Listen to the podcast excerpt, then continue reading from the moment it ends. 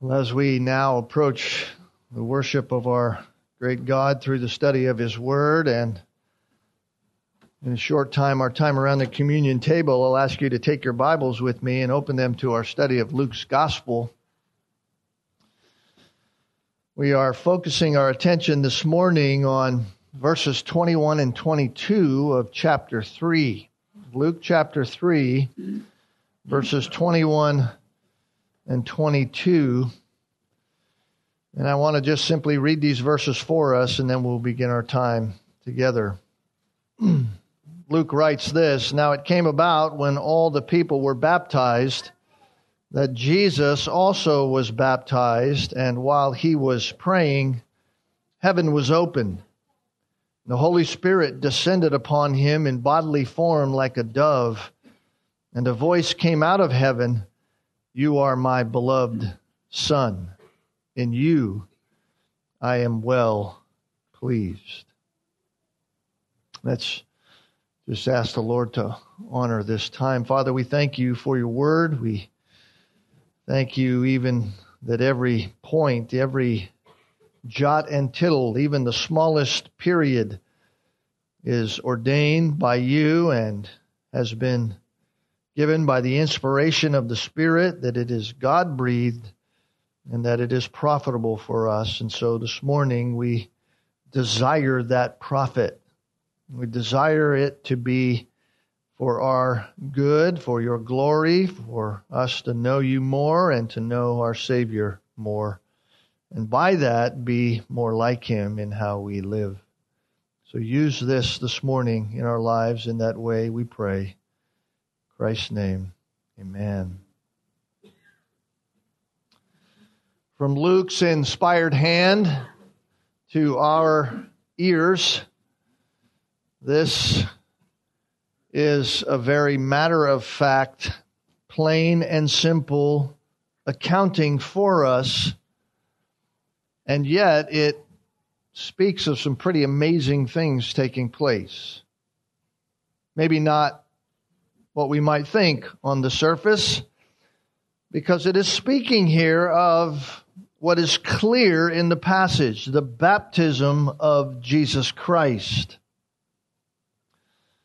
Luke has, of course, been writing about John's life and ministry. That is, John the baptizer, or John who we know as the Baptist, not because of his theological reality, but simply because of what he came to do.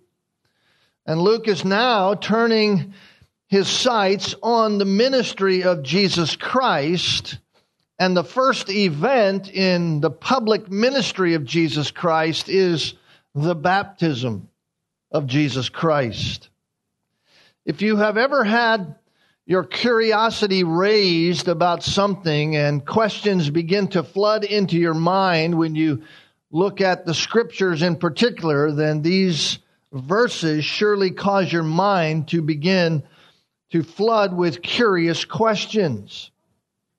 Because Luke, in writing to his friend Gentile named Theophilus, as we saw back in chapter 1, Luke gives just enough information about the event that is happening here to cause the curiosity of the reader to be raised to cure, cause you and I, even 2,000 plus years later, to have questions come into our mind about what is taking place.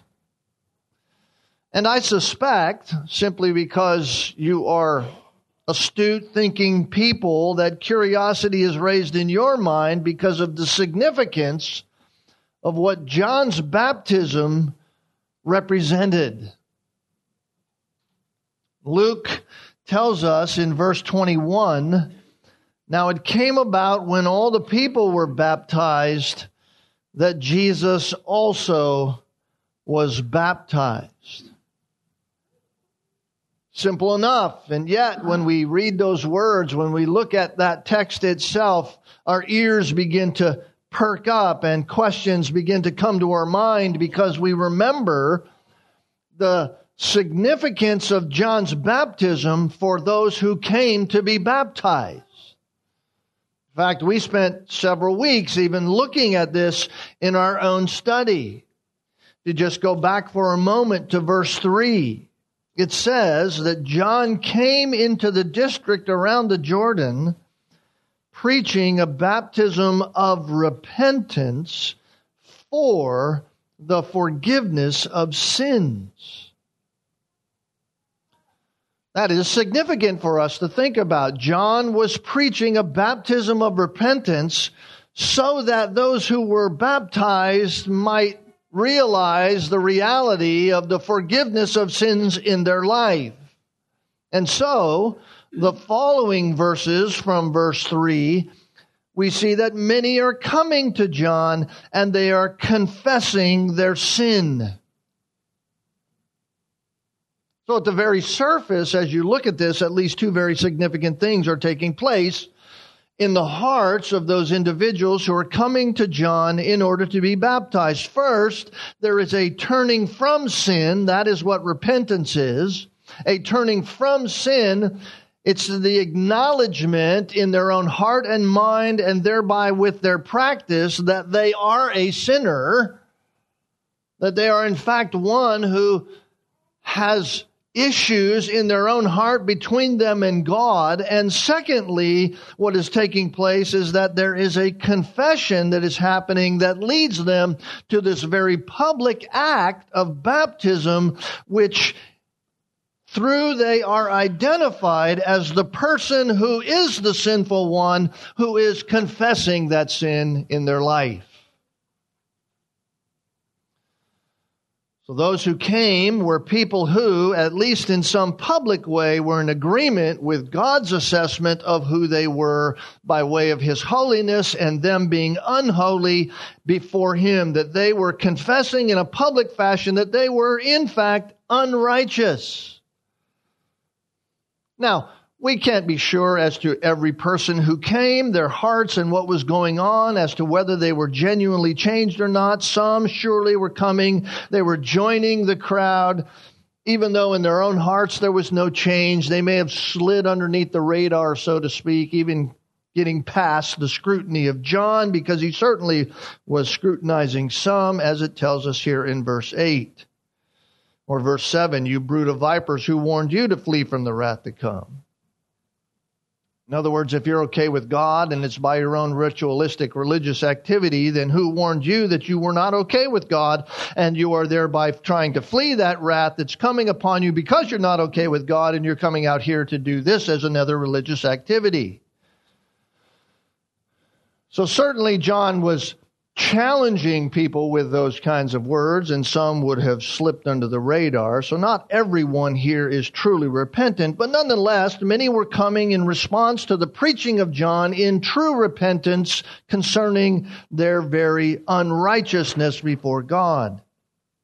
And then, as if it really doesn't seem all that significant at all, at least by way of the narrative and the information we are provided, you get to verse 21, and Luke simply says, Now it came about when all the people were baptized, that is, when along the same time, it isn't as if all of them were baptized and then at the end Jesus came. That's not what the grammar indicates here. It simply indicates that while all the people were being baptized, Jesus also was amongst them that Jesus was also baptized.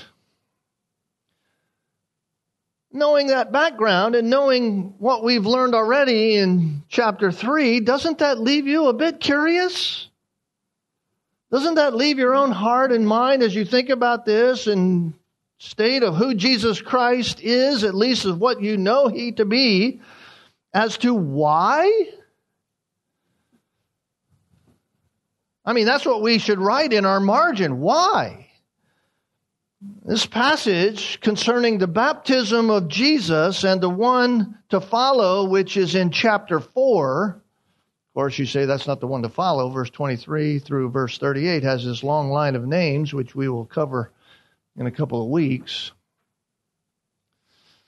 That's not the next event. That's just the recounting of Luke about who Jesus is, but the next event is in chapter 4, which is the temptation of Jesus Both of those events have caused no small stir within evangelicalism over the years, particularly the early Christian church.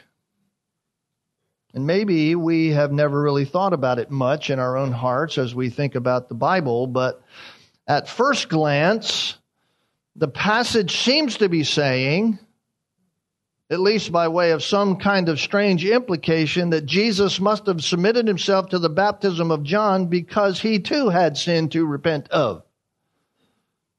I mean, that's why John came to baptize.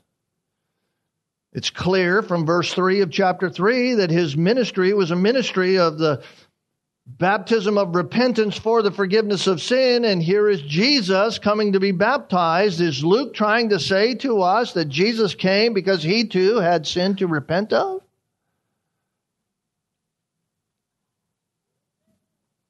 If so, if Jesus needed to repent of anything, then that alone has massive theological implications, doesn't it? To say the least for our own salvation, if Jesus had something to repent of, if Jesus was a sinner, then that creates quite a problem for our theological understanding of salvation. Why? Because God requires a perfect sacrifice. And since Jesus died for sinners like us, if he was a sinner like us in actuality, if he was also in need of some kind of repentance and thereby forgiveness, then he could never have satisfied the righteousness of God in himself. So if repentance is the reason for Jesus' baptism, then he could not be God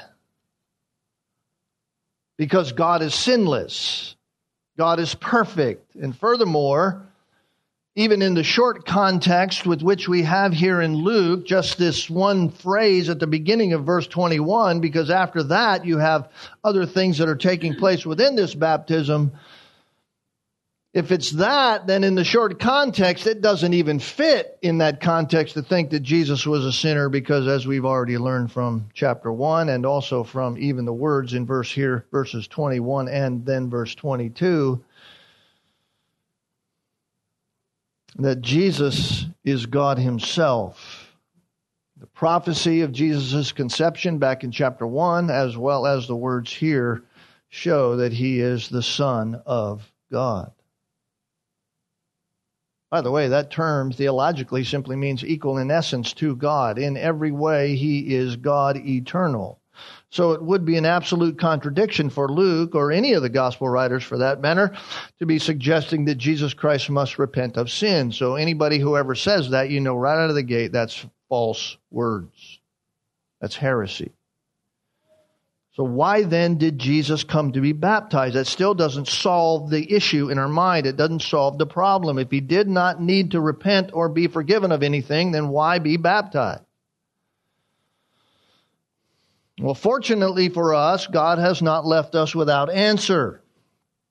God illuminates this very account of the baptism of Jesus Christ in the other Gospels. And so this morning, I want us to go back to Matthew. Matthew chapter 3. Matthew chapter 3. Why? Because I want us to have an understanding. I want us to gain an understanding of what it of what's taking place here as Jesus joins, as I have entitled our message, the back to God movement. The back to God movement. Remember, John came in order to prepare the people for the coming of the Messiah. This is a, a movement of bringing people back to God. Jesus, in some earthly way, is tongue in cheekly, in my words, joining that back to God movement. And so, both this week and next week, I want us to see from this text why Jesus is being baptized, but also see that each person of the Godhead is involved in authenticating that this one who came to be baptized is indeed the very Savior of the world. So there is then the baptism of the Son of God in this text. There is the divine anointing by the Spirit of God, and there is the complete satisfaction of the Father in the Son. So all three members of the Godhead are involved here. You want a picture of the Trinity coming to work together in one, in unison? The baptism of Jesus Christ is a great place for us to look.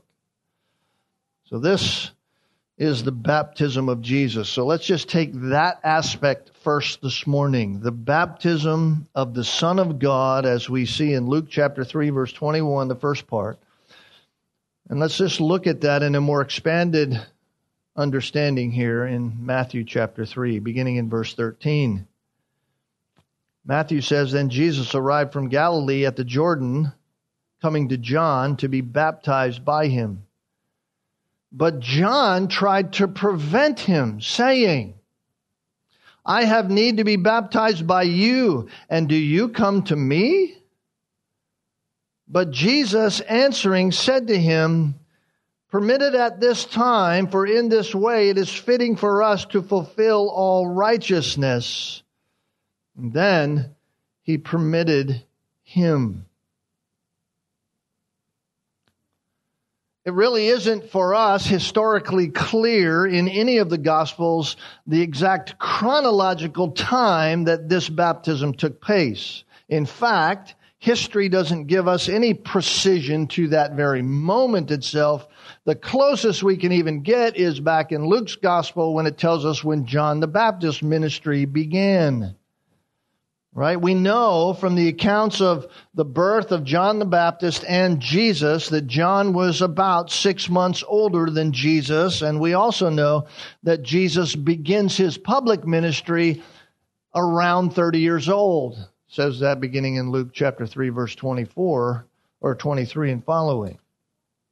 And so we also know, however, according to Jewish history, that 30 seemed to be the age when a religious teacher would begin their ministry around the age of 30 years old. So you get some details in Luke about those things back in Luke chapter 3, where, where we know that Tiberius Caesar began his reign in this and John the Baptist started his ministry under the reign of Tiberius Caesar. We know from history when Tiberius Caesar began to reign, which was about AD 29 or 30, and it would have been about six months to a year before Christ came to John.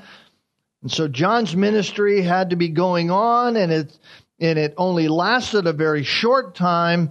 And so his job is to simply announce the Messiah and to, to, decrease off the scene, just like he says, as John records for us in John chapter 3 and verse 30, I must decrease, he must increase. That was the words of John the Baptist. So it would have been more likely to be John's on the scene for probably about six months and then Jesus comes to be baptized. And we know that Jesus came to John from the north, from Galilee, it says here in Matthew. In Mark's gospel, it says he came from Nazareth in Galilee, which certainly would match where he had grown up. We know about Nazareth. It was somewhat of a backwoods small town up in the north. And yet, it was by no means a town that was out of the loop of the information that would have been crossing the country at any given time because it was a, a, a town whereby the north south roads would go and the east west roads would pass through Nazareth. So, all the information that was going on would have passed by way of mouth through Nazareth. And so, John's ministry certainly would have been known. Uh, up north, and particularly it would have been known in the family by which Jesus was because John was his cousin. So John's response says a whole lot about Jesus Christ. John's response here to the baptism of his cousin says a whole lot because John's response reflects the very question in our mind that we are asking this morning. Why are you coming to be baptized? Right? He says in verse 14, John tries to prevent him. I need to be baptized by you, and you are coming to me for baptism. John's got the same question in his mind. The idea of Jesus being baptized was out of the realm of reality, even to the one doing the baptisms. He knew who Jesus was in his human life, but he also understood who Jesus actually is. He knew that this one standing with him was God's chosen one. In fact, he even acknowledges that in John 1 when John records as Jesus is walking by, he says, Behold the Lamb of God. John chapter 1, verse 29. So John knew these things, and so John says to Jesus, in essence, I can't baptize you. This is crazy. If anyone is to be baptized, it needs to be me, and it needs to be me by you.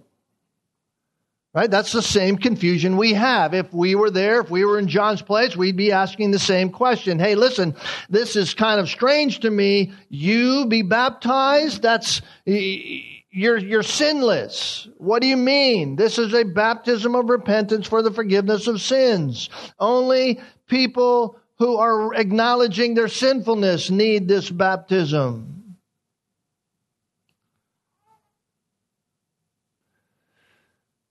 Seems rather strange. John needed baptism, not Jesus.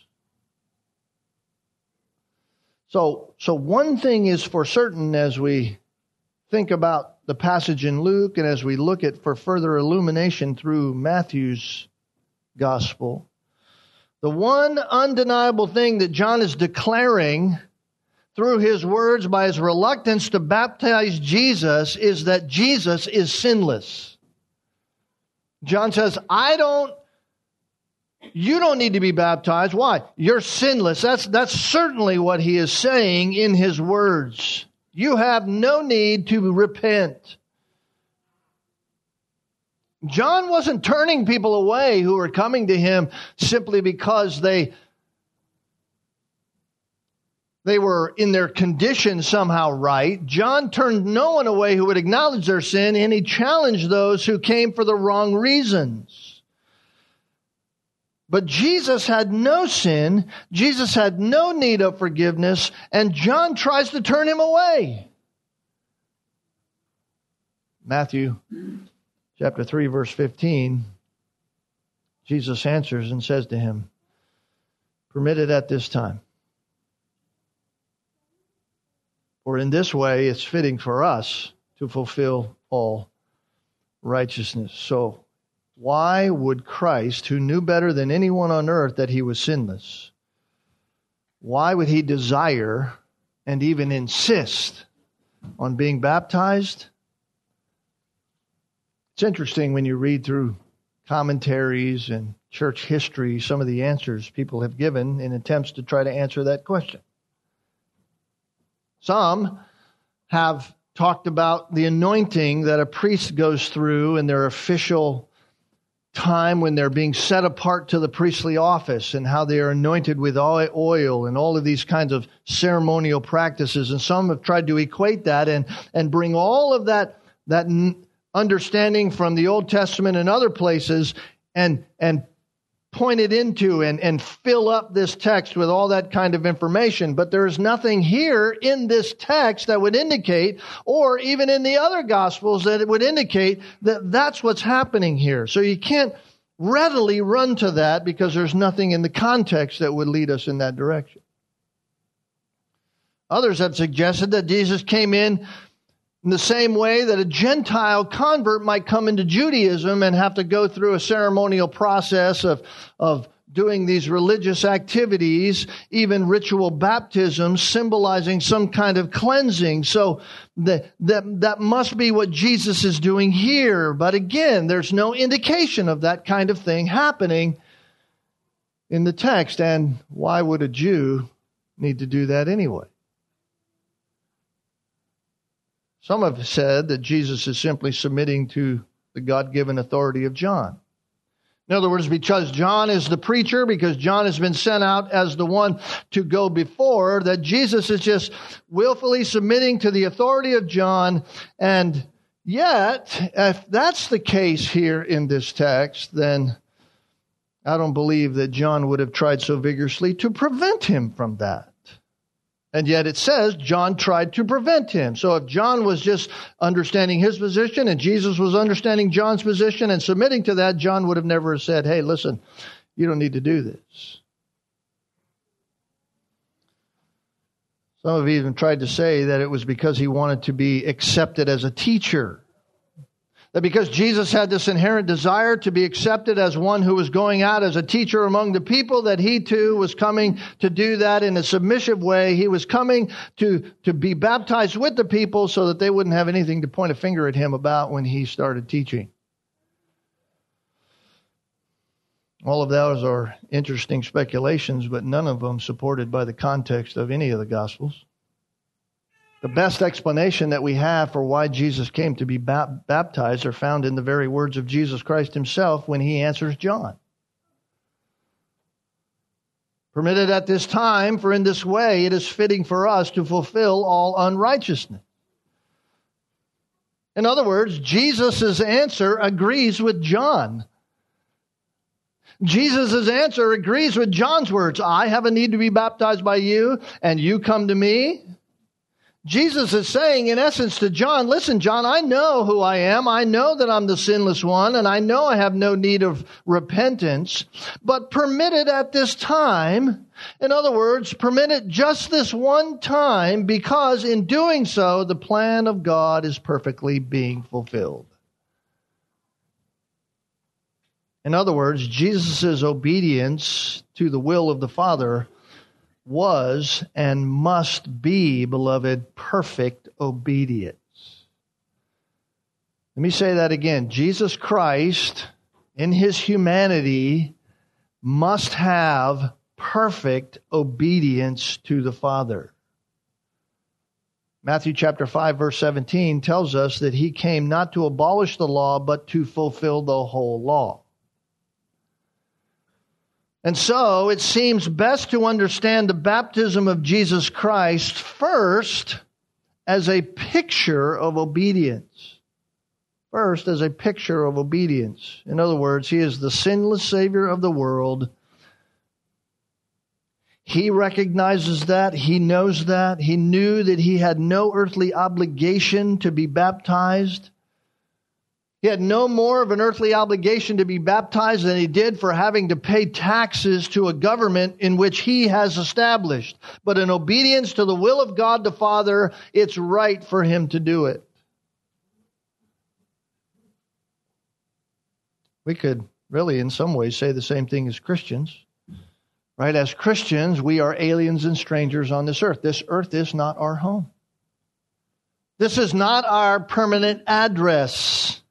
And so, as aliens and strangers on the earth, there is no earthly obligation for us to, by way of an earthly standard, submit to anybody in earthly authority. And yet, we gladly and willingly submit. Why? Because in doing so, we are ultimately and eternally submitting to our Heavenly Father who has established and commanded for us to submit to those who He has placed over us. And so Jesus is a picture of obedience to the will of the Father. So through his baptism, he is confirming that the baptism which John is preaching and which John is carrying out was the will of God under which all men are held accountable. And he was willingly placing himself under that will, even though he himself needed no forgiveness at all. Secondly, secondly, Jesus' baptism was a picture of his identification with sin. A picture of his identification with sin. 1 Corinthians chapter 5 verse 21 says that the apostle or that God made him who knew no sin, that is Jesus, made him who knew no sin, he was sinless, to be sin on our behalf so that we might become the righteousness of God in him. So here's the difference between Jesus, right? When man came to be baptized by John, they were acknowledging their sin. They were coming, confessing their sin. They were repenting. And I believe that when Jesus willingly came, he was identifying himself with you and I and our sin. He was becoming, in a public, pictured way, as a sinner. In other words, he was being numbered with the transgressors. So, this act of service to the Father was the visible outward act of our sinless Savior being numbered with us, the sinner, the very ones he comes to save. It really ought to astound us that his first act in ministry, think about this, his first act in ministry was to publicly identify himself with sinful humanity. His first public act, baptism, was an identification that, like all of us, he was identifying with our sin. One writer said it this way He who had no sin took his place among those who had no righteousness. He who was without sin willingly submitted himself to a baptism meant only for sinners. So his baptism was a picture of obedience to the will of the Father. It was him obeying what the Father had said. And his baptism was a picture of his identification with us. He willingly took his place among us. It's fitting at this time. Third, his baptism was a picture of his coming death and resurrection. It was a picture of his coming death and resurrection. You say, well, I don't see that here. That's true. Mark chapter 10, verse 35 and 38, Jesus describes his death as a baptism.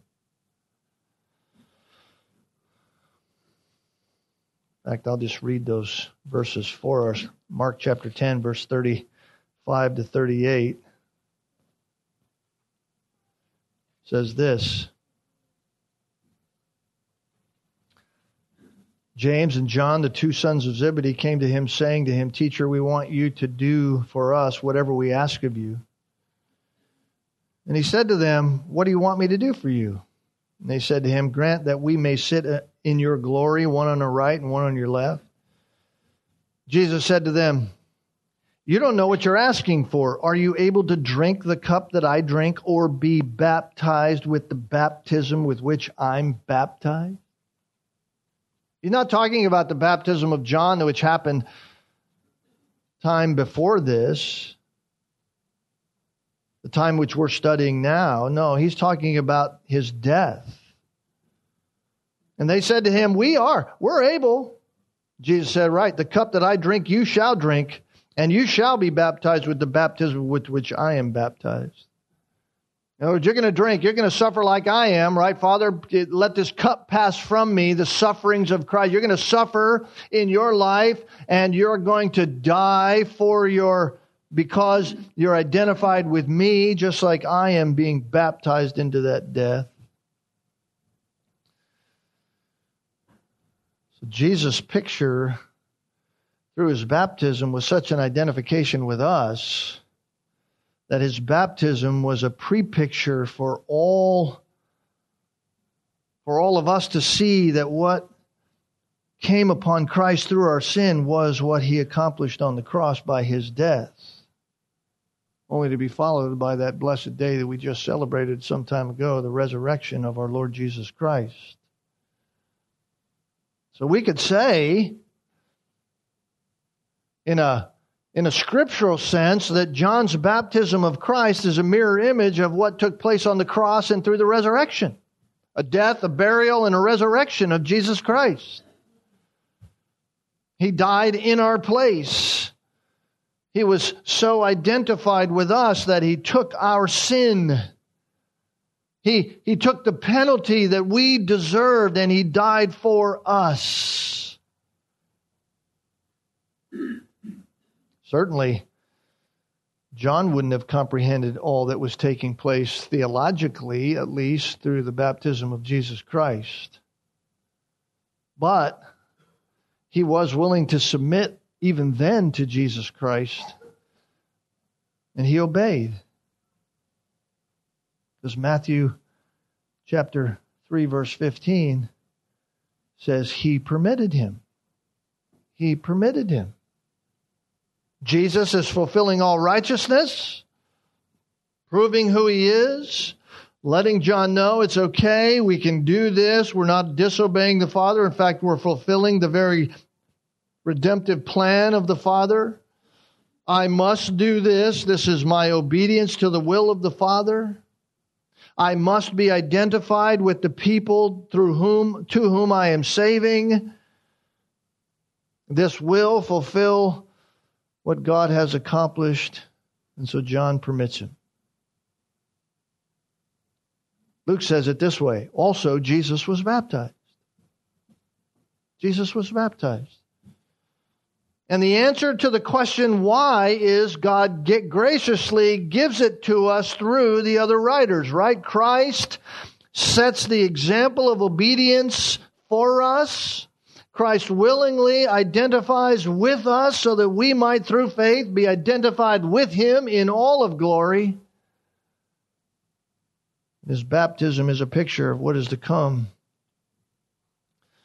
through Christ on the cross. Sacrificial payment for our sin. God was once again authenticating his plan of redemption through the obedience of Jesus Christ. Just like he had authenticated it before, over and over and over again. So go back to Luke chapter 3, and we'll end our time this morning and prepare our hearts for baptism. Luke chapter 3, we just have the simple words came about when all the people were baptized. As the people were going out, Jesus also was baptized.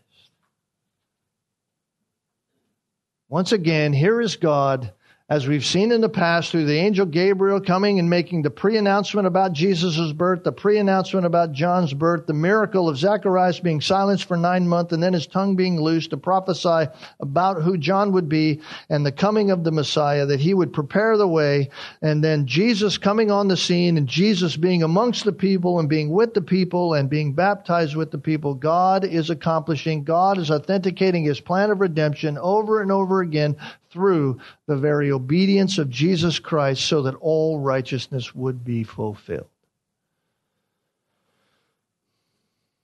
In other words, nothing's left to chance. There's nothing left to chance here. It's not a side note in verse 29, 21. It's not, oh, and by the way, also, just as a side note, Theophilus, Jesus was baptized. No, it says a whole lot more than just that. Why was God incarnate baptized? So that he might completely fulfill the will of the Father and thereby fully identify with you and I who need to be saved. That's why Jesus was baptized. Not because he was a sinner, not because he was being anointed into the priesthood, not because he wanted the people to like him, simply because for Jesus Christ the obedience to the will of the Father was the height of his heart and mind in every moment of his human life on this earth. And he was identifying with us whom he was going to save. That's why when he came up out of the water, the other two persons of the Godhead get involved in the scene exit stage left or entrance stage left and right. Here come the other two persons of the Trinity. We'll find out about them next time. Right? The Spirit is there, the Father is there. And from that moment on, Jesus is launched into his public ministry.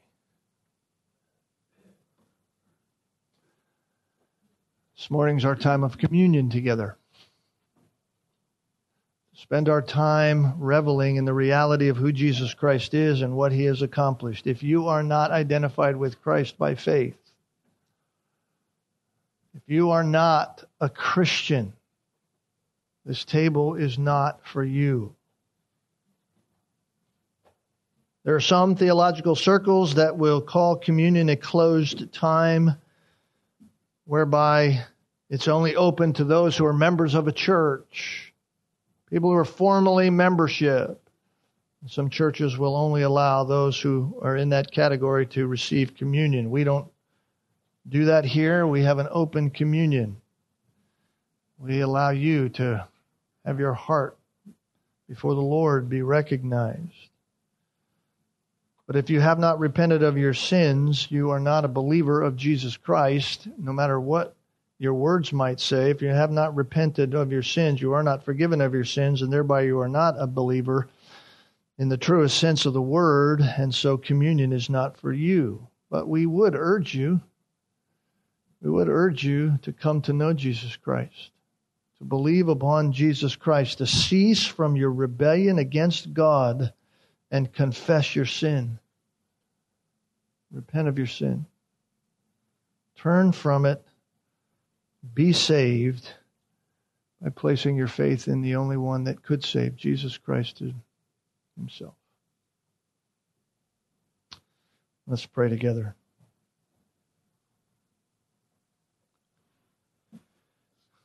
Father, we thank you for the baptism of your Son. In the physical reality of his baptism, which was so filled with his identification with us and the purity of who he is, the recognition of that before the people, but also with so many other things through the suffering that he would endure and judgment into which he was baptized for the sin of all who believe. He purchased our redemption through his own blood.